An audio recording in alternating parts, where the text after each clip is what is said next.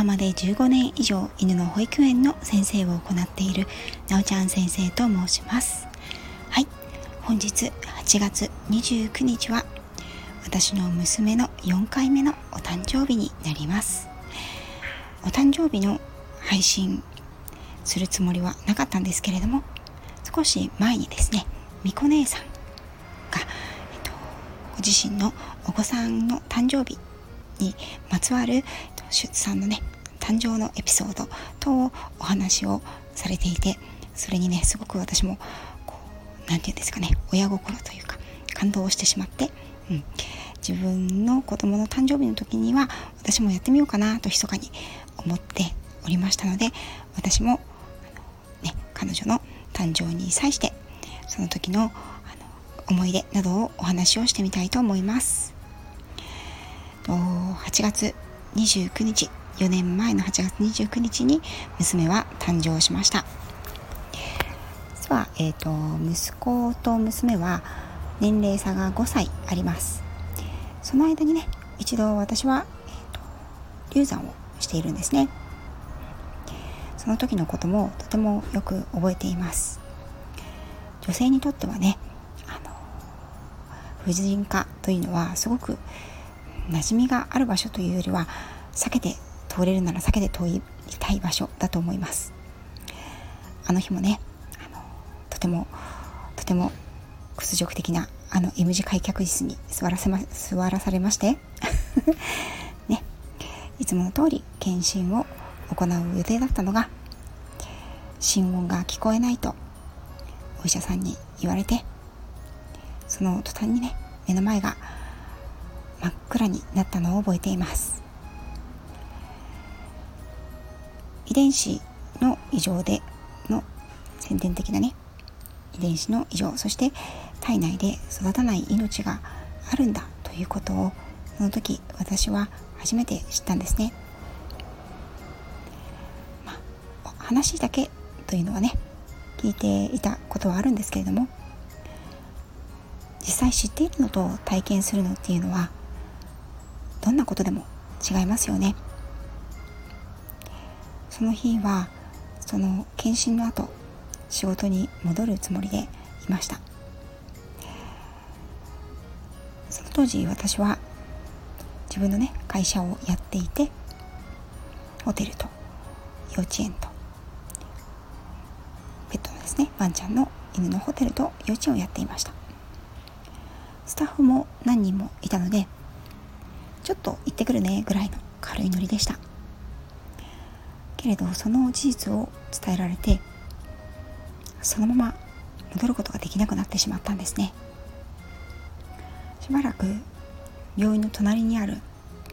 公園で泣いていたことを覚えています。その後ですね、誓ったんですね。もし再び私の中にまた命が宿ることがあったら、その時はその命を何よりも一番に大切にしようと思いました。ですけれど、その後何年もできませんでした。相変わらずお仕事のことはとても忙しくしていたので、一人っ子でも私は構わないなと思っていたんですね。そして諦めかけた頃に娘がやってきてくれたわけです。私は娘の名前を自分がつけました。というのも、夫婦の取り決めというかね、男の子だったら旦那が名前をつけて、女の子だったら私が名前をつけるというふうに最初から決めていたんですね。なので息子の名前は旦那がつけました。娘の名前は私がつけることになった時に、どんな名前にしようかなと思ったんですけれど、この時の気持ちがとても強く、その後もね、あったので、私はあなたが私の最後の光であるということで、光という名前をつけました。他にもいくつか意味があって、光に満ち溢れた人生を送りますようにという祝福と、周りの人たちを明るく照らす光のような女性になりますようにということで、この名前をつけました。あまり迷いはしなかったですね。他に2つぐらい候補はあったかなと思うんですけれど、やはりこの名前が一番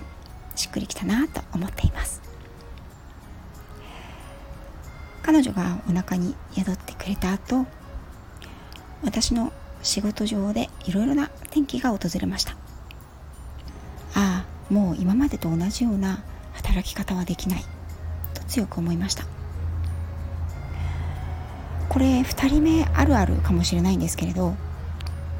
1人目はね、産休を取ったり、職場でね、産休を取ったりしても、なんとか早く戻らなくちゃ、ね、っていうふうに思うママさんが多いみたいなんです。これは私の知っているママ友さんからの情報なんですけれども、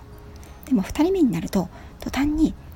2人は回らないかもしれない。1人目はなんとか頑張れたけど、2人目は頑張れないかもしれないというふうにやっぱり思うらしいんですね。私もご多分に漏れず、2人目を産んだら1人目と同じような仕事の仕方はできないかもしれないというふうにその時思いました。そして結果的に法人を縮小して個人事業主というふうになっていくんですけれども、娘の妊娠は順調に進みました。転機が訪れたのは、何週くらいだったかな、29週、27週ぐらいだったかな。その時に逆子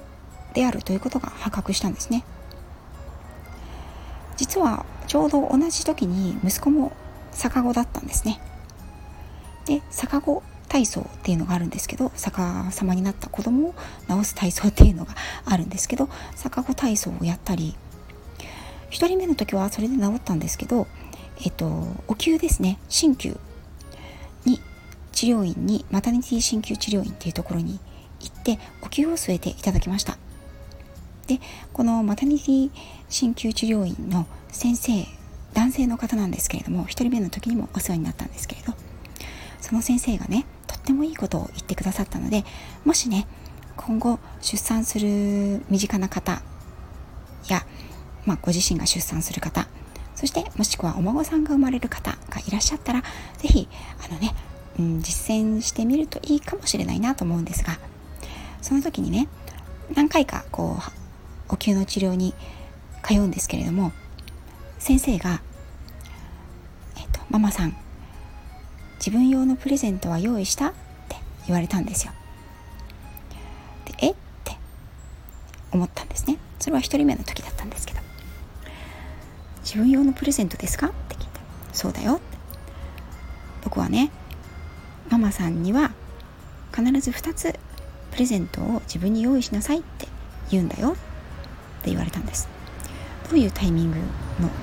2つなんだろうと聞いたら、1つ目は出産をした時、2つ目は卒乳した時、この2つのプレゼントを自分のために買っておきなさいって先生がおっしゃったんです。赤ちゃんが生まれるとね、周りの方はとても喜んで赤ちゃんにたくさんお祝いをしてくれますよね。赤ちゃんはたくさんお祝いをもらえるけど、一番頑張るのはママなんだよ。でもママのためにプレゼントをくれる人は少ないから、自分のために先にプレゼントを用意しておきなさい。それから卒乳、もしね、母乳をあげるようであれば、母乳をあげることというのはとても大変なことだと。命を削って、ね、母乳を出すわけです。母乳は血液から作られますからね。その大変な時期が終わった時に、自分に、そして自分のおっぱいにね、お疲れ様、よく頑張ったねという意味を込めてプレゼントを用意しておきなさい。子供が生まれてね、バタバタしてるとゆっくり自分のものを選ぶ時間もないだろうから、今のうちに用意をしておくといいよっていうふうに言われたんですね。私はその言葉をすごくよく覚えていて、実際自分にも用意しましたし、友達や親戚に子供が生まれた時には必ず2つプレゼントを差し上げてます。一つは赤ちゃん用、一つはママさん自身だけが楽しめるものですね。例えばスタバのギフトカードでもいいんですよ、そういったものをプレゼントするようにしています。そしてその鍼灸院に行った時に先生に、2人目も逆子になってしまったのでよろしくお願いしますと。そして先生にね、私自分のために2つプレゼントを用意してとっても先生に教わってよかったですよということもお伝えして、先生と和やかな治療をさせていただきました。ですけどね、この娘おひいさまと呼ばれてるんですけど、我が家ではね、おひいさまはとても頑固者でなかなかひっくり返ってくれなかったんですね。息子はそのお灸の治療を 3,4 回行ったら、ある日突然ぐるんとねひっくり返ってくれて、最終的には普通分娩ができたんですけど、なかなか娘はひっくり返ってくれませんでしたそして産院でね見てもらっても、ひっくり返る余裕は十分にあるんだけど、きっとこの位置が気持ちいいんでしょうねっていうことで生まれる前からこの頑固な性格というのは変わらなかったみたいですね。あったみたいですね、そしてそのまま、あれよあれよといううちに34週の時ですね、この時にちょっと赤ちゃんが周数よりも大きすぎるというふうに言われたんです。それまでも少し大きめですね、ちょっと大きめですねと言われていたんですけど、この時にね、とてもちょっと大きいので検査をしましょうと言われたんです。何の検査かと思ったら糖代謝の検査でした。これ私初めてだったんですが、甘い糖分がたっぷりのブドウ糖の液体をですね、空腹時に飲むんですね。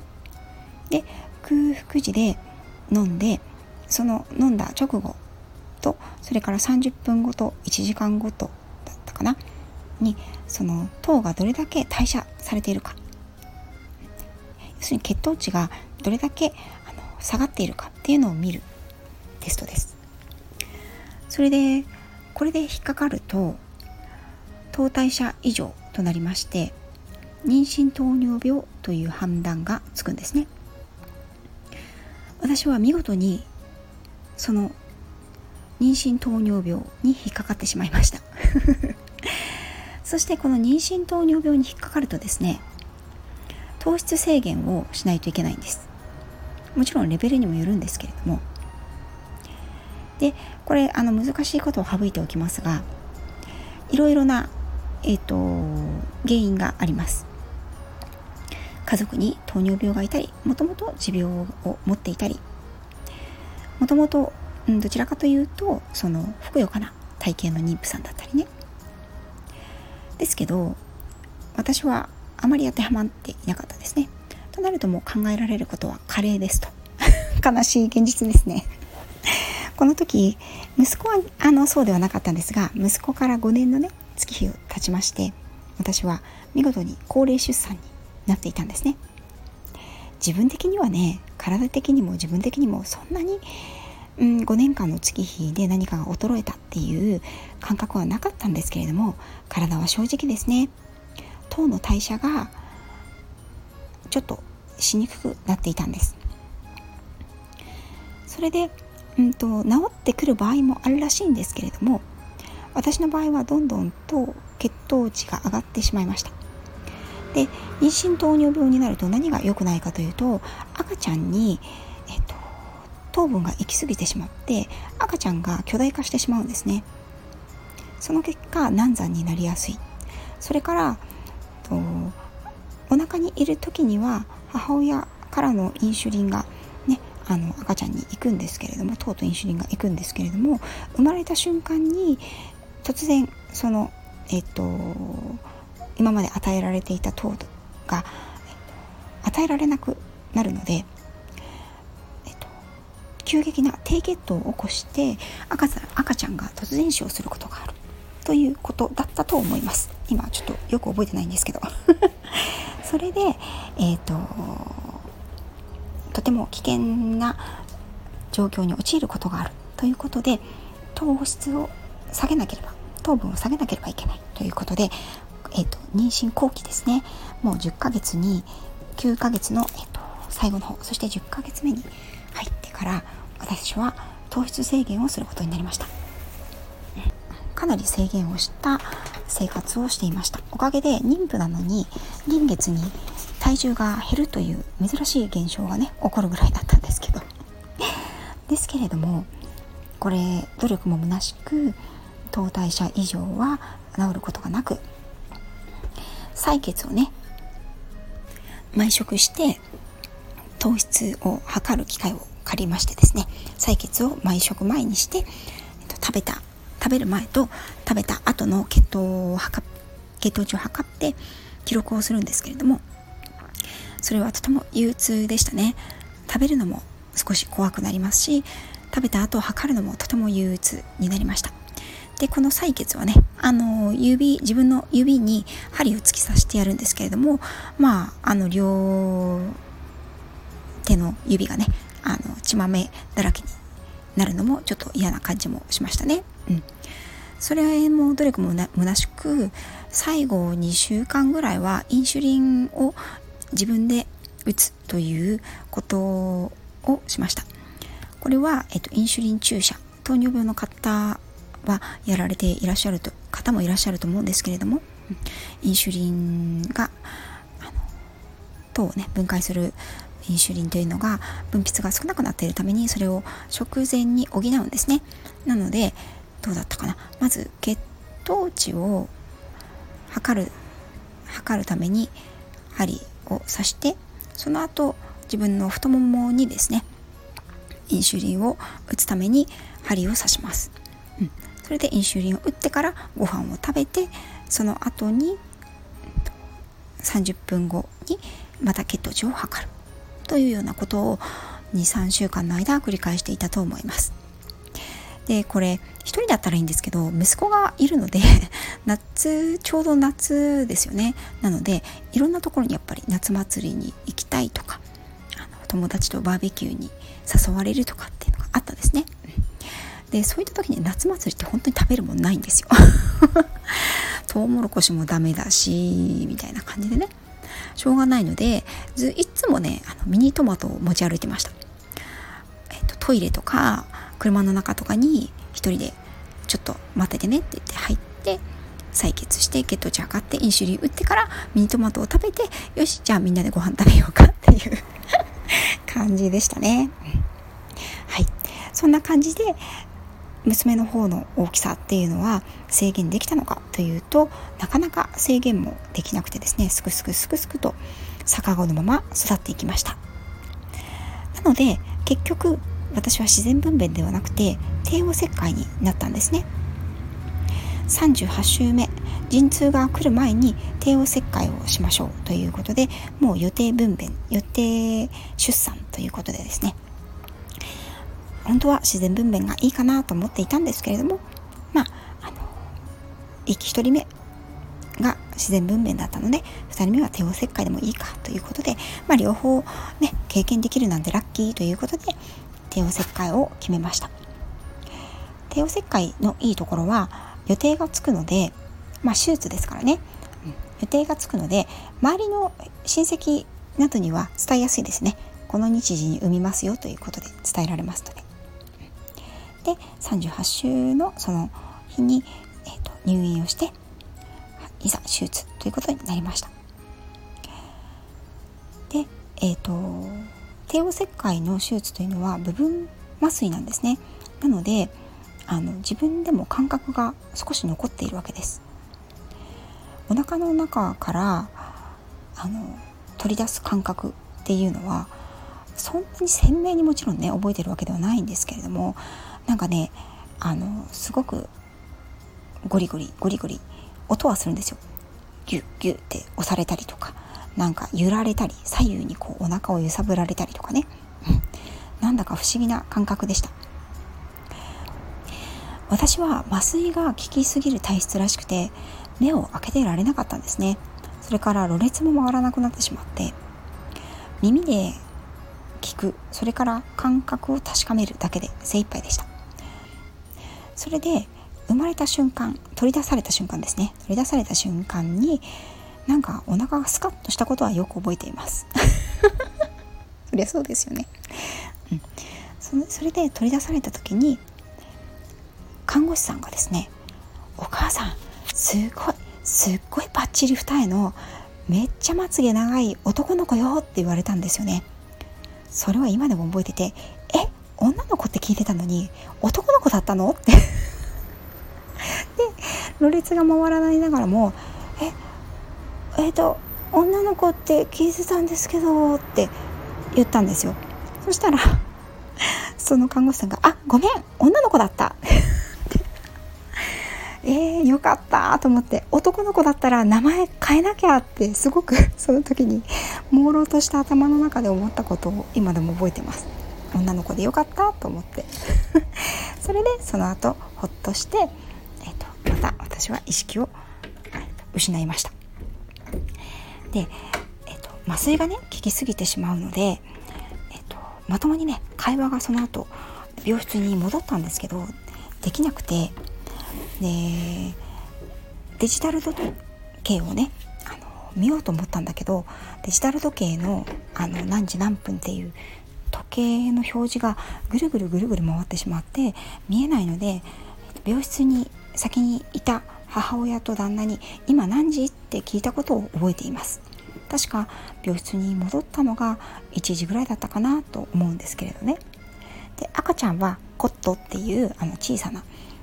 ガラガラのついたガラスケースみたいのに入れられて病室に一緒に来ましたけれど、私はねいまいち目も開かないし抱く力も入らないし抱くことができなかったんですね。私も意識朦朧としてるし赤ちゃんも一応見終わったしで、なんとね大人たちは帰ってきましたね、はい、ついててもねしょうがないですからね。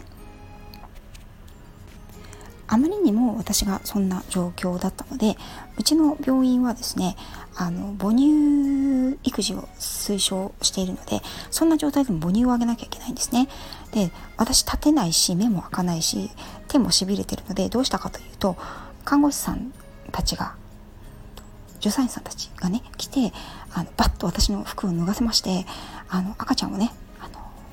おっぱいにねガガガってこすりつけるわけですよ。それと赤ちゃんが飲むというなんだこの図っていうふうに思いましたけど、で1日経ってその後そんな状態が続いてしまってはあまり良くないということでですね、この状態で、麻酔の点滴をずっと入れられてたんですけど、麻酔の点滴を抜きましょうということになりました。で、麻酔の点滴を抜くとやっぱり傷口がね痛いわけですよ。なんだけどあまりにヘロヘロしてるので抜きましょうっていう話になって、痛み止めはいくら飲んでもいいですと、ね、ロキソニンの一番容量の強いやつをもう箱ごと渡されるぐらいの勢いで渡されまして、痛かったらどれだけ飲んでもいいので麻酔の注射は抜きますと言われて、1日目の夜だったかな、多分日付が変わる頃に抜きましょうということになったと思います。これがね抜かれるとやっぱり痛いんですよね。言ってもね大幅に切腹しておりますので、はい、でお腹をね先に切った友達がもう初日は動けない、2日目ぐらいからもちろんねトイレもですねカルテルを入れられてますので、自分で排泄することはないんですよね。で、2日目か3日目に自分で排泄を